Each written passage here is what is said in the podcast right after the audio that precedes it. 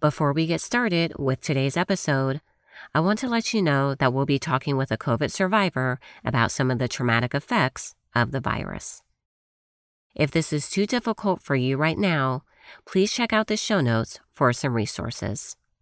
We're talking about this today so that you know that you're not alone.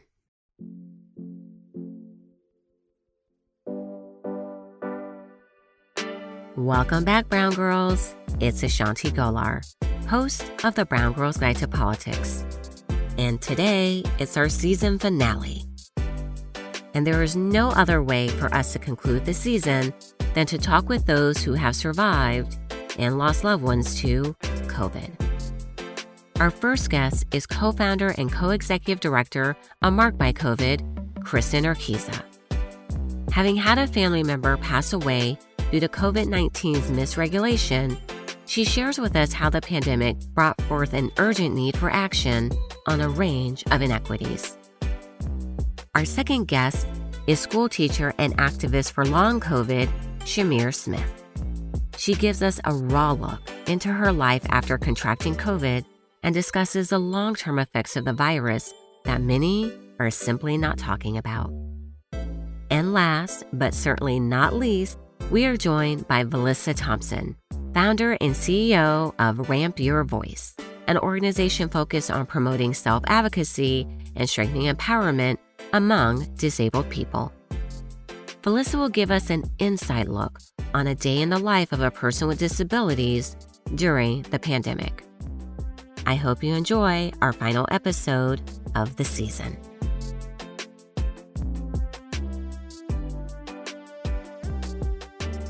Welcome back, everyone. Today, we are joined by someone who has unfortunately really been impacted by the COVID pandemic, but has turned it into activism and education, which we know women do. And it's what we highlight on the Brown Girls Guide to Politics. So please welcome Kristen Urquiza with Marked by COVID. How are you? I am okay, and I'm really excited to be here to have this conversation with you. So thanks for having me on.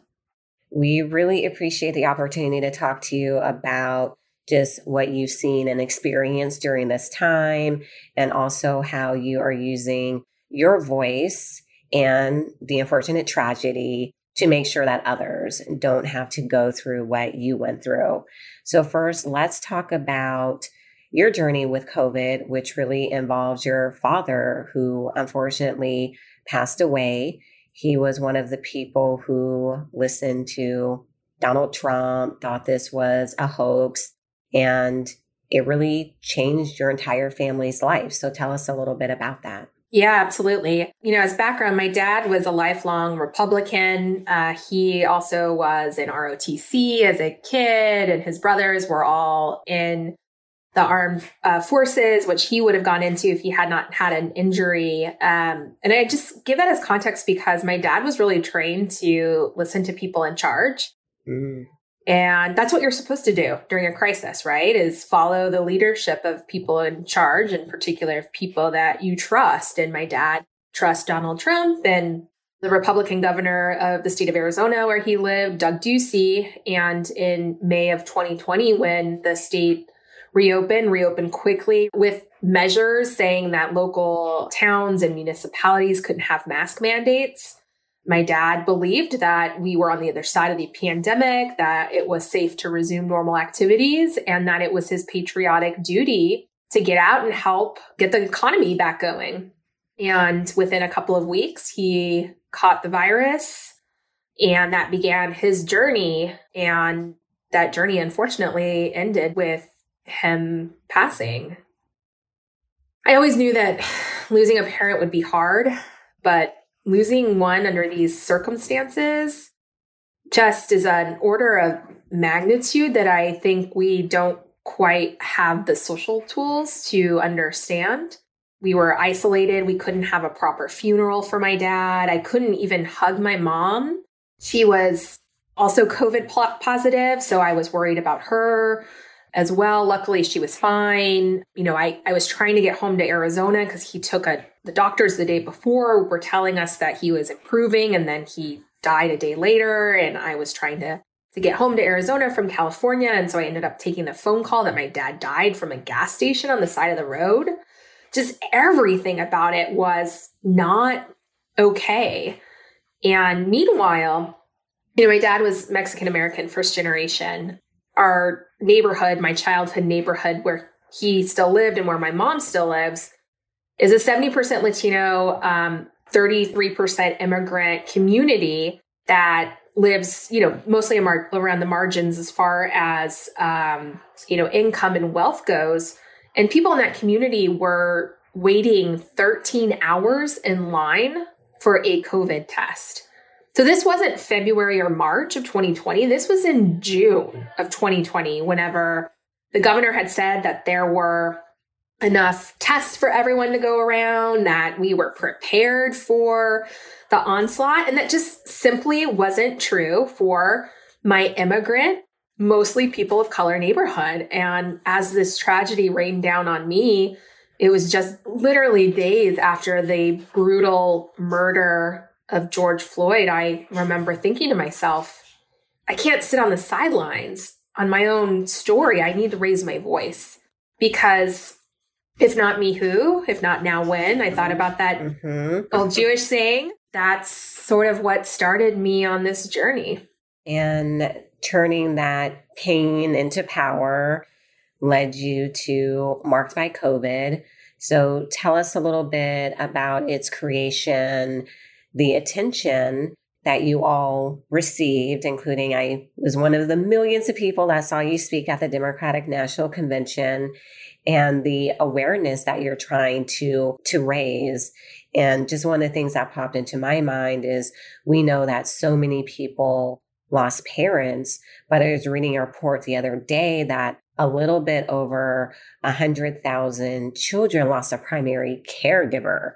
You just think about what their lives are like now and you experiencing losing a parent as an adult and like I lost my father, so we know how hard that is. But these young kids. Yeah, I'm so glad that you raised that. I the thing that keeps me up at night are the kids. 110,000 children that lost a primary caregiver and you know, had this happened 20 years ago when I was a kid, my we would have been in financial ruin. Mm-hmm.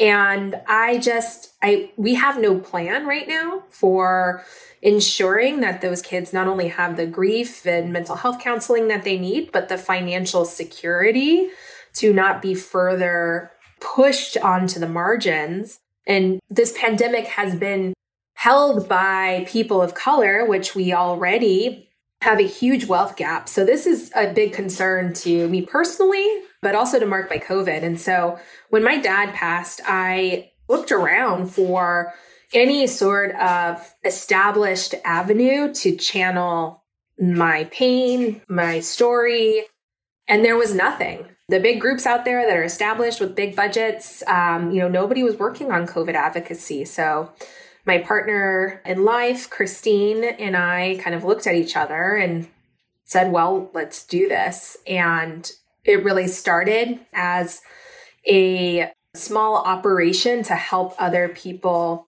who had lost a loved one share their story and to push policymakers on the local and national level to combat the spread of the virus.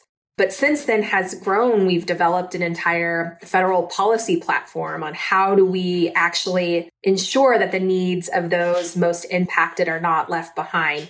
Going back to the kids, one of the policy solutions that we're fighting for are baby bonds to make sure that we have a child savings account for these kids so that whenever they graduate from high school that they have some sort of financial security to be able to go to college or start a small business or invest into a house but there's a, a, lot of other things that we need to do. And this pandemic has really laid bare, which many of us have already known and been fighting for the deep inequities in our society. And Marked by COVID is really working to bring new activists into the fold, as well as, um, you know, connecting with established groups and organizations to make those connections to this latest disaster and disease.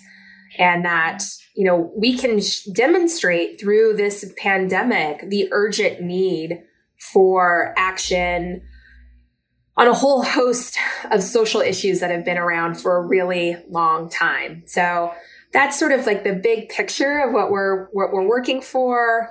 You know, in addition to the to the children, the other thing that keeps me up at night are the folks that have not yet found the community to help them channel their grief who've been severely impacted by COVID. There's just so many more people out there. We have not yet had the opportunity to help bring them into the community, whether it's marked by COVID or somewhere else, and help them know that they're not alone and that the way they feel is is totally valid. Like this was not supposed to happen like this. Right. We need to continue to channel that that into into action. So that's a little bit more about, about us. It's a tall order for sure. One of the things that I always go back to when I'm thinking about this pandemic is the CDC saying that if we just would have wore masks or socially distanced a few weeks earlier, it wouldn't have had to be like this. And it goes back to just showing us again how important leadership is, who our elected officials are. You know, right now we are seeing the vaccination campaign, it's here, but we're also seeing a rise in the Delta variant. And there was a viral post by a woman doctor in Alabama who talked about people contracting the Delta variant, being sick, literally, you know, almost at the end of their life and wanting the vaccine and she's saying it's too late. And then when she's telling their family members, she's telling them, please get vaccinated. And it's unfortunate that that's one of the messages right now is look at what happened to your family member. They wanted the vaccine when it was too late. We need you to get vaccinated.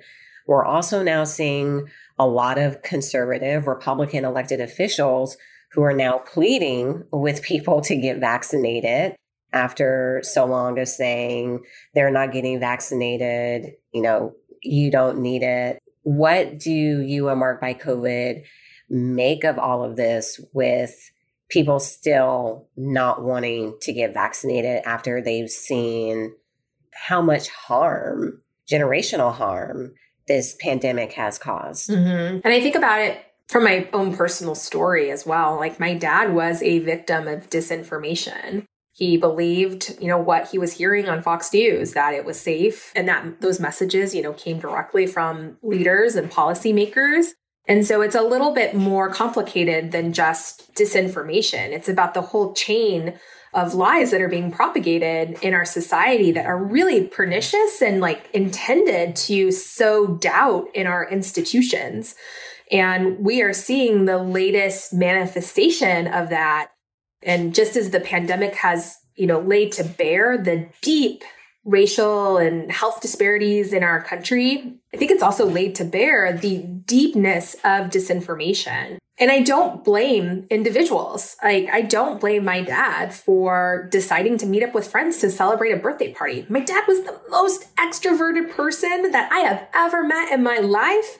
That man he was the center of his community. He brought people together to celebrate and to just love the, the partnership of friends and family.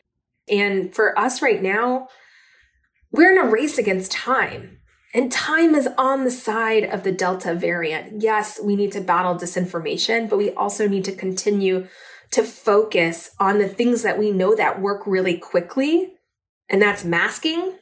And that's also lowering barriers to access. I kid you not, in my Latino community, I hear this and the data supports it every single day of people who are struggling still to gain access to the vaccine. The largest barrier being employers not giving paid time off and people being worried mm-hmm. about the fact that, you know, they're going to lose their job.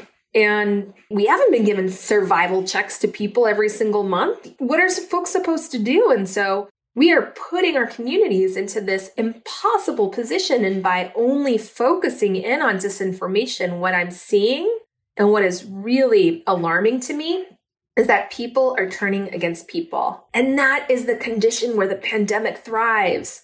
When we're, you know, yelling at somebody whose dad just died that they should have gotten vaccinated.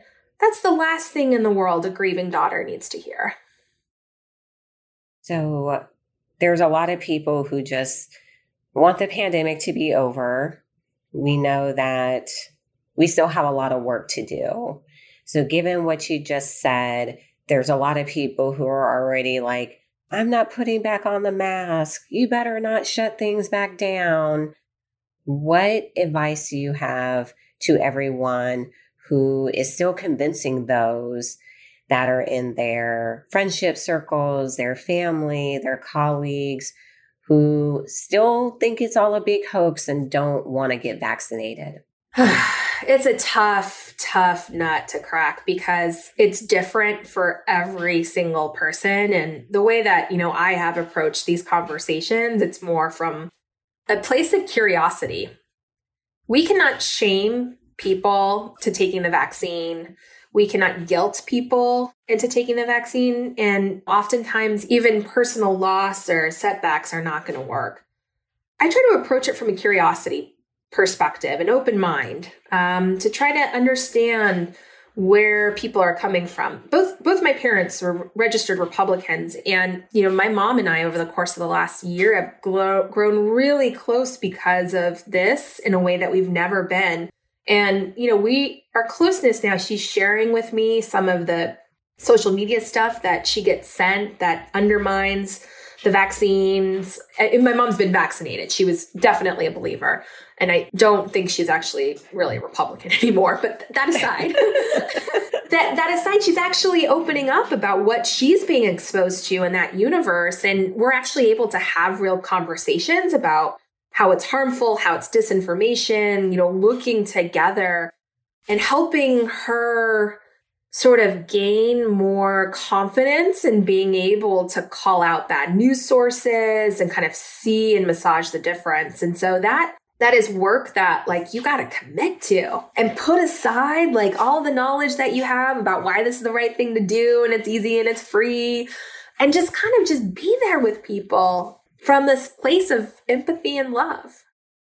That is such a good message to share We've been talking about all season about how the pandemic has highlighted a lot of inequities that we already knew were there and how we can still use this time to make change because that's a key component of the podcast is how are we using our voice despite all the obstacles to make things better? And we know that when it comes to covid there's still going to be so much in the future that we need to do to ensure that when the next big thing hits, it's not as bad as it is now. So tell us how we can stay updated with you and the work of Marked by COVID to continue to amplify our voices, to make change and do our best that we can as individuals to see people get vaccinated and get the services that they need. Yeah, I'm I, I, think a lot about this in the context of, you know, we are entering a time of uncertainty and crisis, especially whenever you think about the climate crisis that we're in. So this is like a training opportunity for us in order to protect the most amount of people.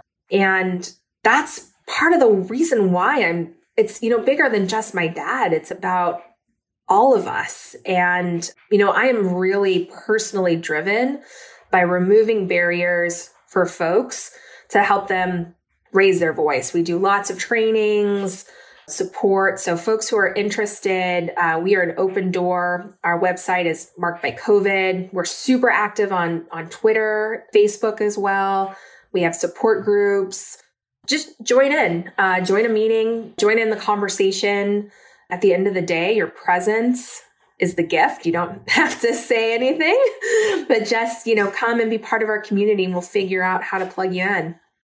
Kristen, thank you so much for sharing your experience with us and again, turning your pain into power and helping so many people get vaccinated, but also have a community of support which we know is just so, so important. So thank you. My pleasure. And thanks again for having me on. This has been great.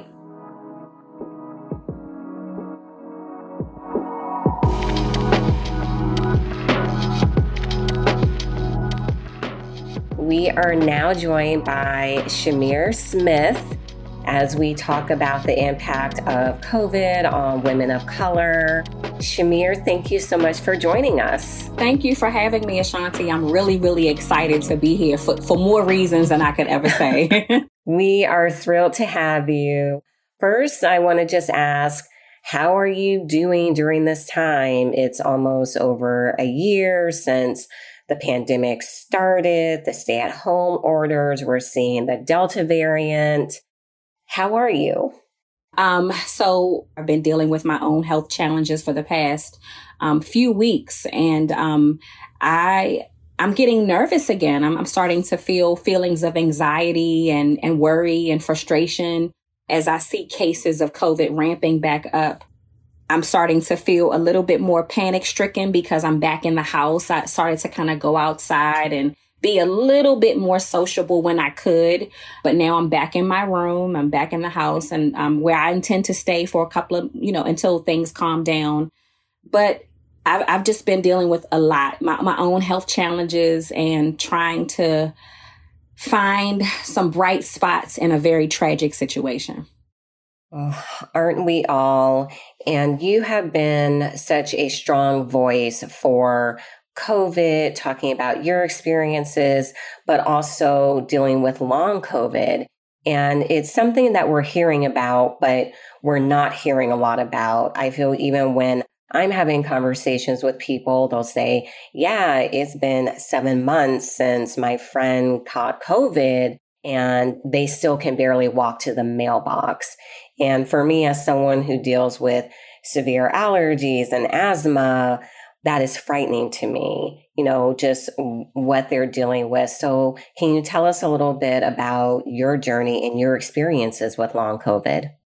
Absolutely. Um, so, I got sick last March. Before being sick, I was a teacher in Baltimore City. Um, sadly, I've had to give up my job and my career because of my COVID infection and now dealing with long COVID. But prior to becoming sick with COVID, I was on the trajectory of becoming a principal or curriculum writer for the city of Baltimore in education. Just a week before schools had been closed down, I had gotten a visit from the state and the state came into my room and they were so awed, you know, by the students. These are beautiful black and brown students who, who showed up to my eighth grade classes and they just were killing it with Shakespeare and you know, reading levels getting higher and higher and, and killing standardized testing. So I was doing the right thing. You know, I had achieved not only the American dream, but the black woman's American dream. And then March 22nd, 2020 happened. I was also in a relationship at that time too. So, so I was living my best life as, as I would say, as we would say.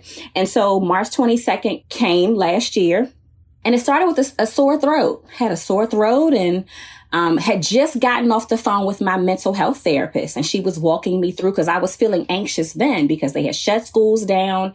I did not know when we were going to return back to work. I was concerned for my students who lived in impoverished areas who might need food and supplies, trying to figure out ways to get those things to them. And I kept having this annoying sore throat the sore throat turned into a lot of fatigue. And I remember calling my best friend that evening and I said, girl, I'm, I'm just not feeling well. I said, I hope I don't have COVID. She said, Oh, you don't have it, girl. It's new. It's not, not anything to be concerned about. And I said, okay. Went to bed that night, woke up and had the most eerie spinal pain. I never experienced a pain like that before. Called my doctor. He said, Oh, you're fine. You know, you have sinus infections. And at that time, they weren't testing. So I could not get a COVID test. Also, I didn't meet the requirements. I didn't have a fever. I didn't have a, a lot of shortness of breath and the other things. And so I couldn't get a test.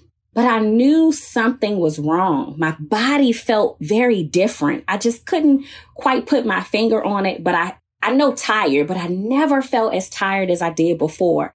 But that first week of symptoms grew into a loss of vision for five months, severe memory loss, concentration issues. I can't focus anymore for long periods of time.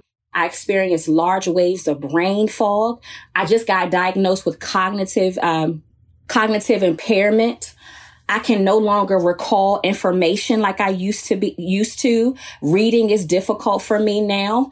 Uh, for several months last year, I was bedbound. I couldn't even get up out of my bed except to use the restroom.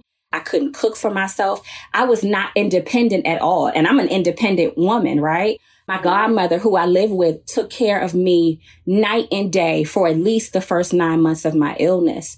But more importantly than that, I experienced humiliation in the form of racial profiling in the hospitals here in Baltimore City, as well as uh, sexism. I had a doctor tell me one time while I had been hospitalized for some neurological symptoms that I experienced as a result of COVID, instead of him agreeing with me that perhaps uh, brain dysfunction happened as a result of COVID, he wanted to outline his pedigree to me about how many colleges he went to. While I was trying to tell him this was happening, he was telling me that I was crazy and that he went to this school and he hadn't read anything that I was talking about. Now, at that time, I was very sick. So all I was doing when I could was read. I knew what I was talking about, only for us a year later to find out that COVID, in fact, causes major heartbreaking neurological symptoms, including delirium, PTSD, depression, suicidal thoughts, all the things I suffered with.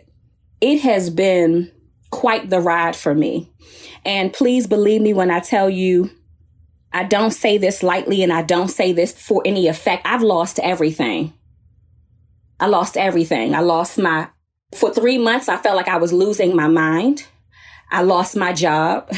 I lost my income. I lost my savings. I lost my hope for my future.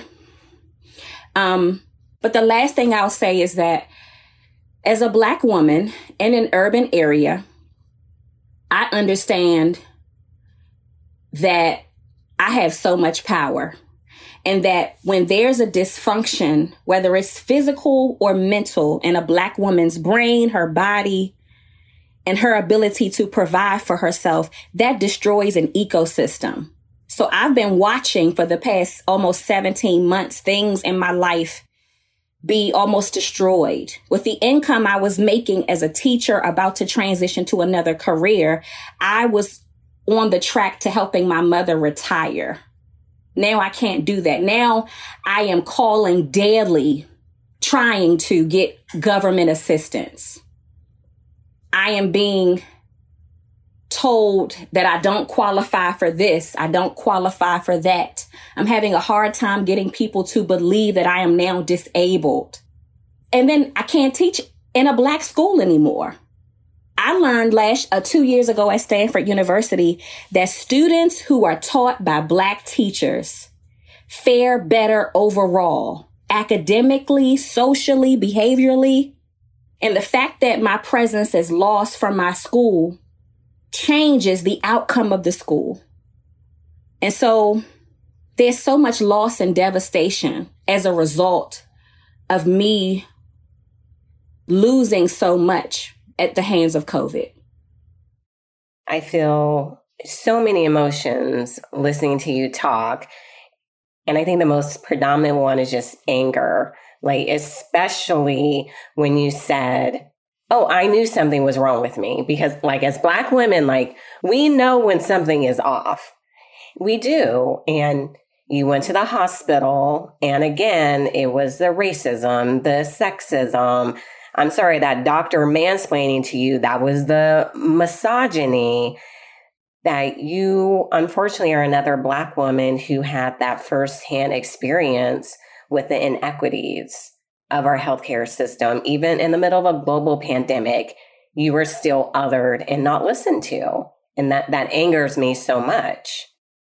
I'm glad we share that. You know, it's unfortunate that all of what I've had to do in the last 16, going on 17 months has happened. But it was that anger it was tough because I was in this very room in the dark. I could not even really, I had lost my vision. I couldn't really, I couldn't see out of my left eye. All I knew to do for days and months at a time was lie in bed and pray that I didn't die, right? But something happened to me at the end of June going on July. And I said to myself, I, I got tired of crying about the circumstances in my situation. And I said, somebody is going to listen to me. And so I took the angry black woman syndrome and I turned it into something positive, right? Because I don't believe it's a syndrome. I think for me, it saved my life. Me getting mad enough helped to upset systems. People started to listen because I was like, well, first of all, I've been to like two, three hospitals in the city and they're telling me the same thing. They're telling me that I'm crazy. I was offered a stay in the psych ward at one of our leading hospitals in the city. I said, so that's number one. And I said, and number two, if it's happening to me, I know it's happening to other women in this city. It's happening to other black families. It's happening. What if my students get this sick? What are they being told? And so I transformed all of that energy and I just started typing. I typed to doctors at the hospitals. I typed to, to politicians here in Baltimore. I was, I was going off. And so slowly but surely, I started to get things moving in the right direction. Local politicians were sending me emails saying, I'm so sorry about your circumstances. Let's do some further investigations. And then I kept thinking to myself in media, I was reading a lot of the same stories about COVID, which was then growing into long COVID but I wasn't seeing anybody that looked like me. So I started talking to the media. I was like, somebody is going to hear me. And so that put me on a path to advocating for myself, trying to educate black people and making that a focus. It's hard sometimes though, because I've heard different people say, well, why do you have to talk about advocating for black people? And I was like, because there's not enough advocacy for us anywhere. It is my responsibility to tell my mm-hmm. story to save us. It took the CDC mm-hmm. six to seven months to recognize that there were some health disparities happening with COVID patients. We, we knew that even before COVID hit. Yeah. It's my responsibility to warn another sister to tell her, Hey girl, if you having this symptoms, here's what you need to know. Here's this information. Here's the doctors you can go to. Here's how you can uh, make sure that you're not dismissed by these doctors. It's my responsibility and I will never apologize for that. We are so thankful for you speaking out. And, you know, someone even asked me, Oh, this is new for the BGG podcast. We were surprised to see you focusing on COVID, you know, from a political angle. And they asked me why. And I said, this pandemic has been covered in the media from a white middle class perspective. Like, let's be clear. So we were absolutely going to bring this to the BGG and talk about it from that political side because this is also, it's healthcare, it's politics, it's education, it's everything. And it has not gotten enough coverage about the impact on Black, Brown, and Indigenous women of color. And I wanted to make sure we had voices like you on here to talk about it because a lot of the mainstream media still doesn't want to listen. They don't. And, and you know, I was so um, excited to join you because it's very rare that I get to talk to black media. I've been wanting to, tweeting whomever I could to be like, hey, cover this story because it's so important. There's a middle ground for us that we're not discussing, right? You, you have COVID and you're sick for two weeks or you die, right? I am very mm-hmm. much in the middle, right? I didn't die and it didn't just last for two weeks. This is probably going to be my life for the rest of my life. And it's important that I let other black women and black people know how much this will affect your life. And as you mentioned, it has affected every aspect of my life, my income, my brain. I just, you know, talked to the NIH about two weeks ago on the subject, uh, the burden of a black woman's broken brain. My brain is broken people see me and they think, oh, you're better. I'm not better. Right. Just because right. I'm living does not mean that I'm living with a the great quality of life I had before uh, March 22nd, 2020.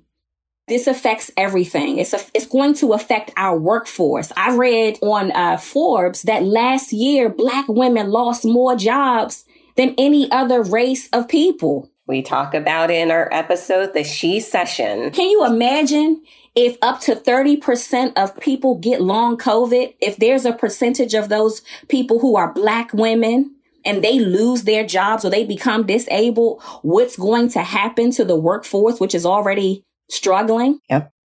When I say that this upset my world, I mean it. In every facet of my life, everything has been upset. Everything has has has changed. Nothing will be the same for me again.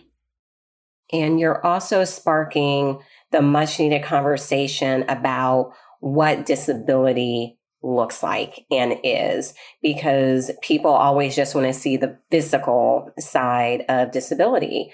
They don't think about the other countless ways that people are disabled and this pandemic is making people disabled. And again, I don't understand why we're not having that conversation. Yeah, it is. And I and that's another part of this from a black woman's perspective is that we carry so much. We are responsible for so many people including ourselves that when we say things like we're sick or we don't feel well, people look at our outward appearance and they expect resiliency.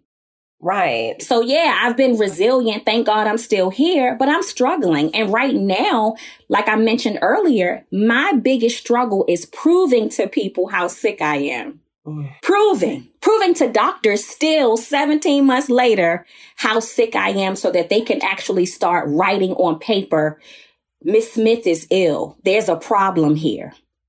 So that government officials and agencies can read that and say, well, she qualifies. She may qualify for disability uh, benefits. Right now, I have no income. I'm waiting on long-term disability, social security, and um, unemployment. It's like a game. Okay, who's who's to who's to send me an acceptance letter first?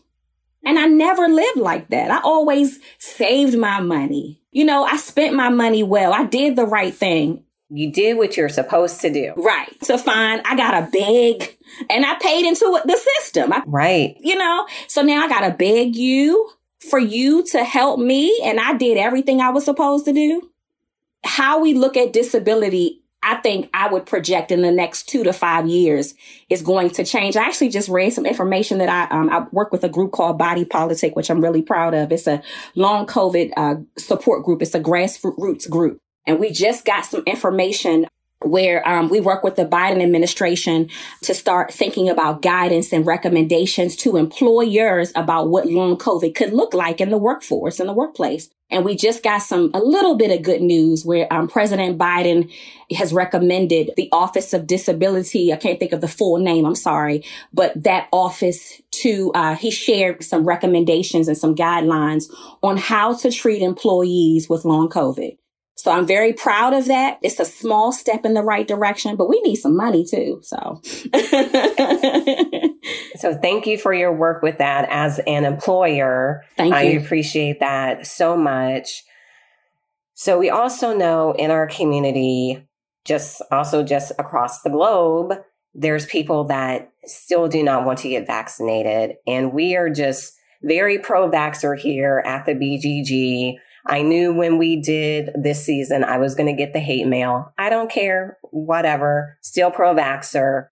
What do you say to the people who still feel that they shouldn't get vaccinated as someone who is dealing with long COVID and who knows the absolute hardship that it can cause if you contract COVID? Yeah. I am a proponent for the vaccine. I I wanted it because I wanted to assure that this never happened to me in the same capacity that it happened before. I wanted it too because um, my brother just had a baby and I wanted to be around my niece. And I understand the historic implications that medical studies and vaccinations has have caused in our communities. There's been a lot of wrong done in the past. But I don't want to see anybody else stricken the way I was with this disease. I think if I had an opportunity to talk to anybody like up close and personal, they would change their stance on getting vaccinated because this not only kills, it destroys. And so I, I ran to get my vaccination. And I, I am so grateful that I did. It's, I believe that it's protected me for the little bit of times that I've gone out. I still wear my mask. I don't play mask. Same, same. but I would advise people to go, to run, not walk to get those shots. They are very important. They protect from major uh, severe illness. I know that for a fact. I know people who um who sadly have gotten sick after vaccination, but they weren't as sick. It's important to still go and get them. Chimére, thank you so much for joining us for sharing your story, for your advocacy. Like we see how you're making things better in the workplace, just in general. And I hope that for our listeners that hearing Chimére's story will help you talk to those who are so hesitant to get the vaccination. So thank you. Thank you so much. Thank you. I appreciate you.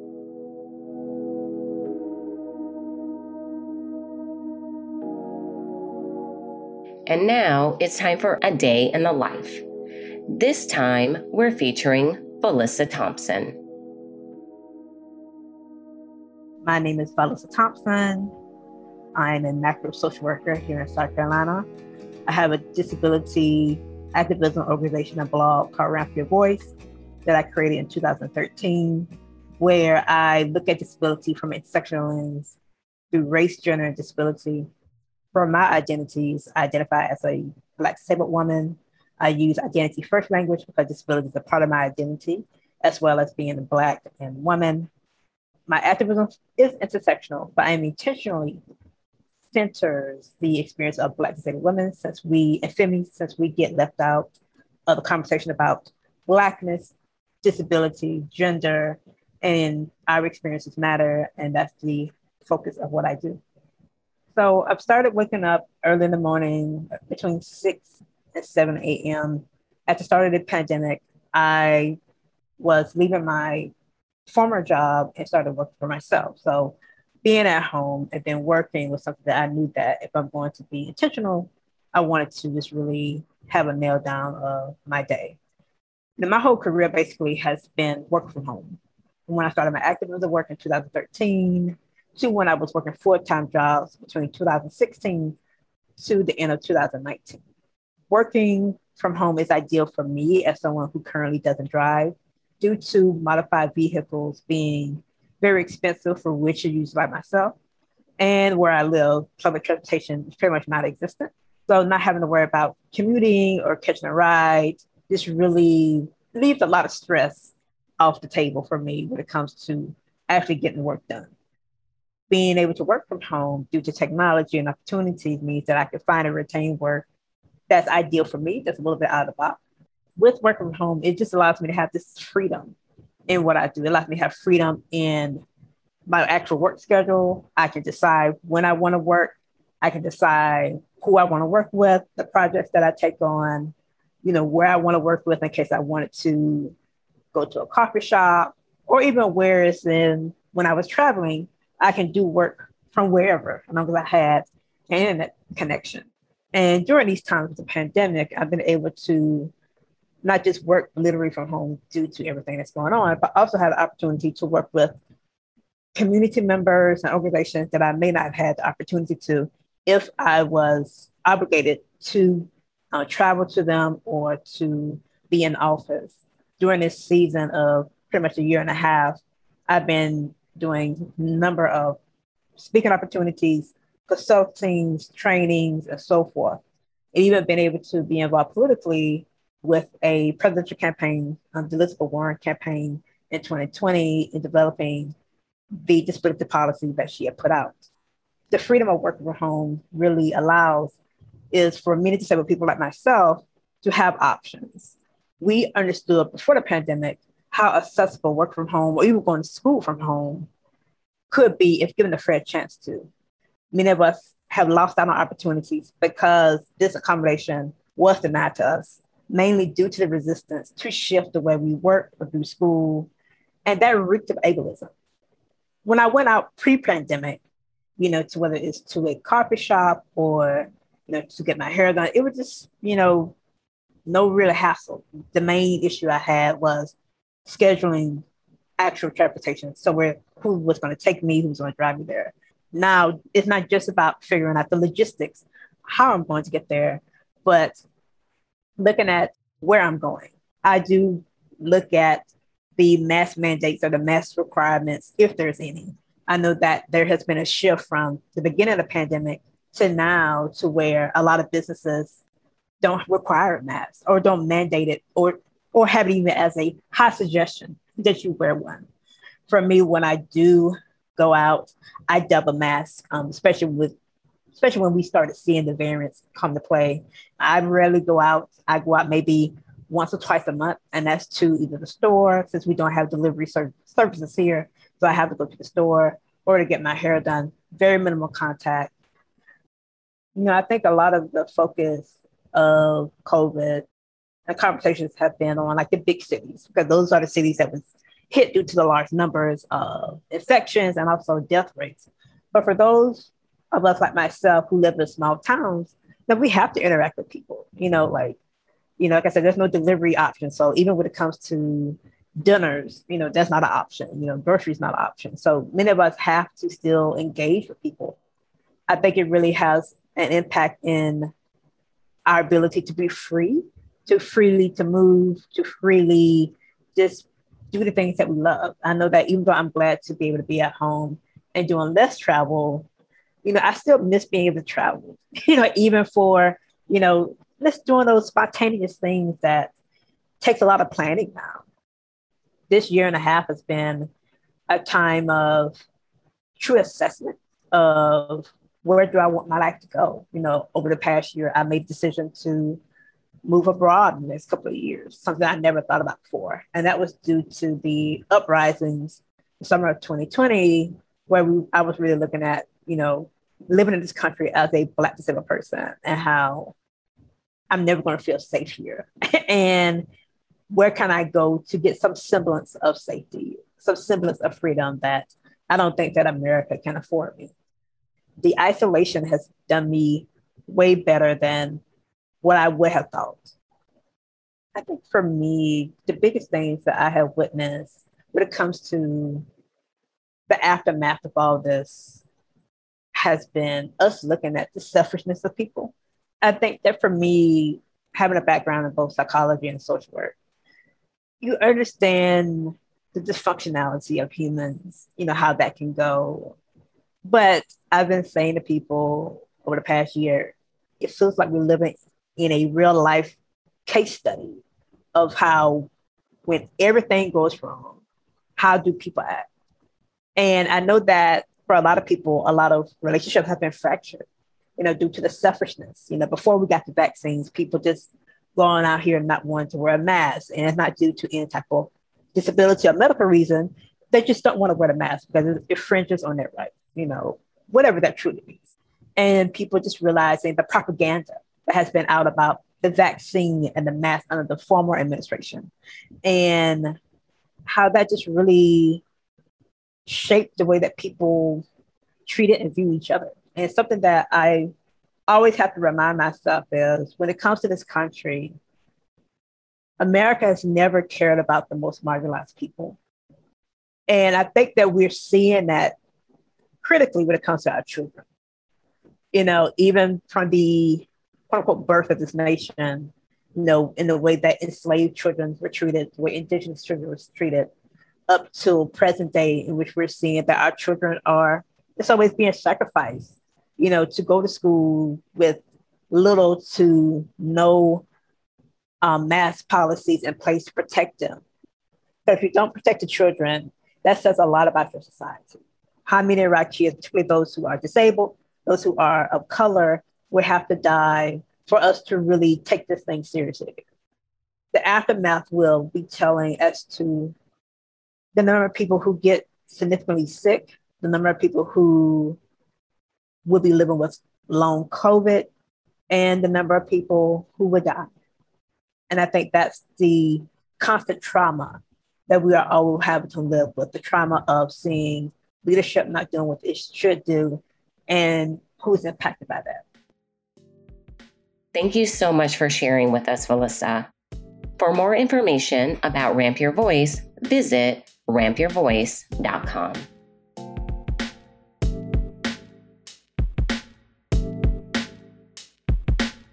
99% of the people who have caught COVID have survived.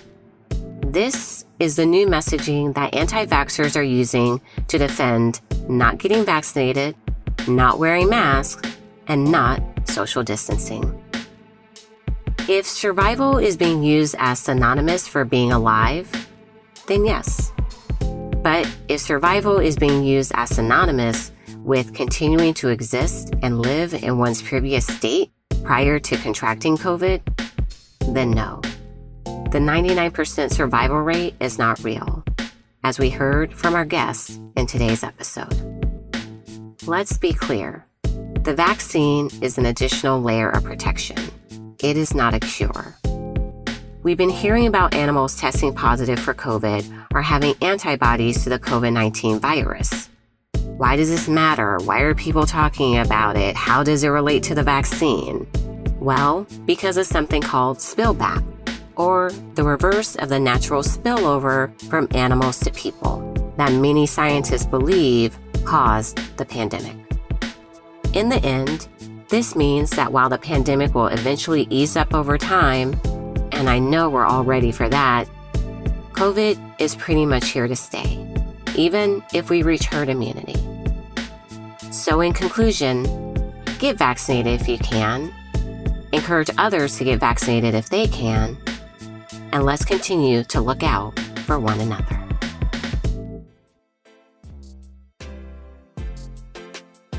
Thank you so much to everyone for listening to this episode.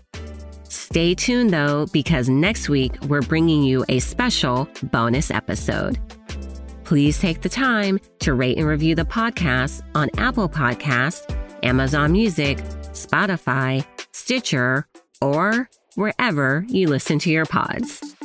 For more information on the Brown Girls Guide to Politics, you can find us at www.thebgguide.com and on Facebook, Instagram, and Twitter at The BG Guide. The Brown Girls Guide to Politics podcast is produced by Wonder Media Network. You can find them at wondermedianetwork.com. Until next time, Brown Girls.